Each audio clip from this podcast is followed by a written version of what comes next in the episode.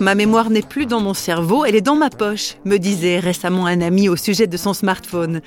C'est vrai, la technologie nous rend un peu surhumains quelque part. Mais réflexion faite, ne nous rendrait-elle pas moins humains plutôt? Ou encore transhumains?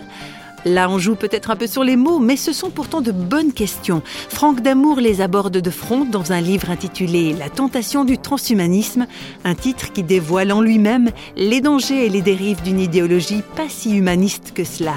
Franck Damour. Les transhumanistes se considèrent comme des humanistes du transhumain, les humanistes de l'homme du futur.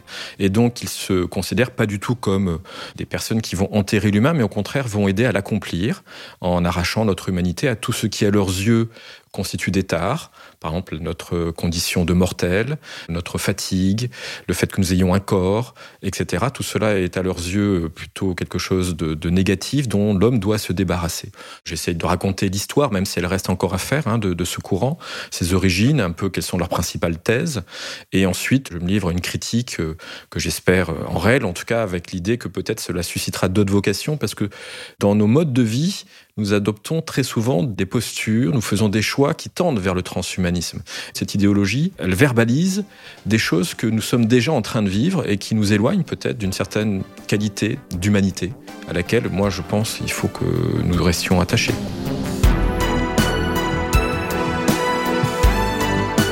Pour Franck Damour, il est primordial de mettre en évidence les dangers du transhumanisme et surtout de réfléchir aux questions qu'il soulève. D'abord, quel est notre rapport aux techniques et aux technologies?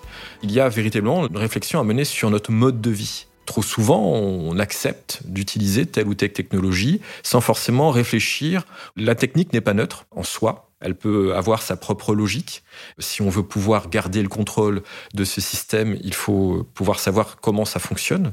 Donc ça, c'est un premier point. L'autre point, c'est que le transhumanisme met l'accent sur des questions métaphysiques qui sont souvent évacuées de l'espace public. Alors, elles arrivent souvent à travers des questions d'éthique, hein, notamment la question de finalement, qu'est-ce que c'est qu'un être humain? Quelle est la place de, de, la mort, de notre état de mortel? Est-ce que la mort est une fatalité? Et en cela, s'il y a peut-être un élément d'un héritage religieux que le transhumanisme euh, relève, c'est l'idée du scandale de la mort, mais en même temps, euh, est-ce que dire nous ne deviendrons plus mortels parce que nous aurons des prothèses, est-ce que c'est une façon de répondre et de relever ce scandale de la mort? Est-ce que c'est comprendre ce qu'est la mort? C'est, je pense, une question essentielle.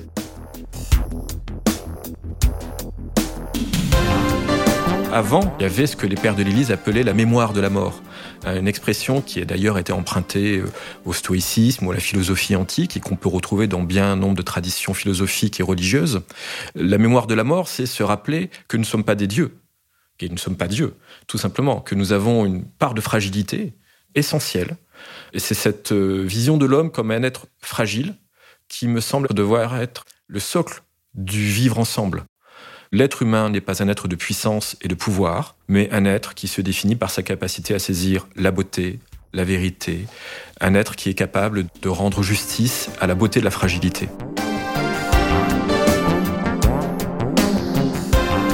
Et oui, c'est beau la fragilité. Bon, bah, pour les super-héros, on repassera, mais ce n'est peut-être pas plus mal, non?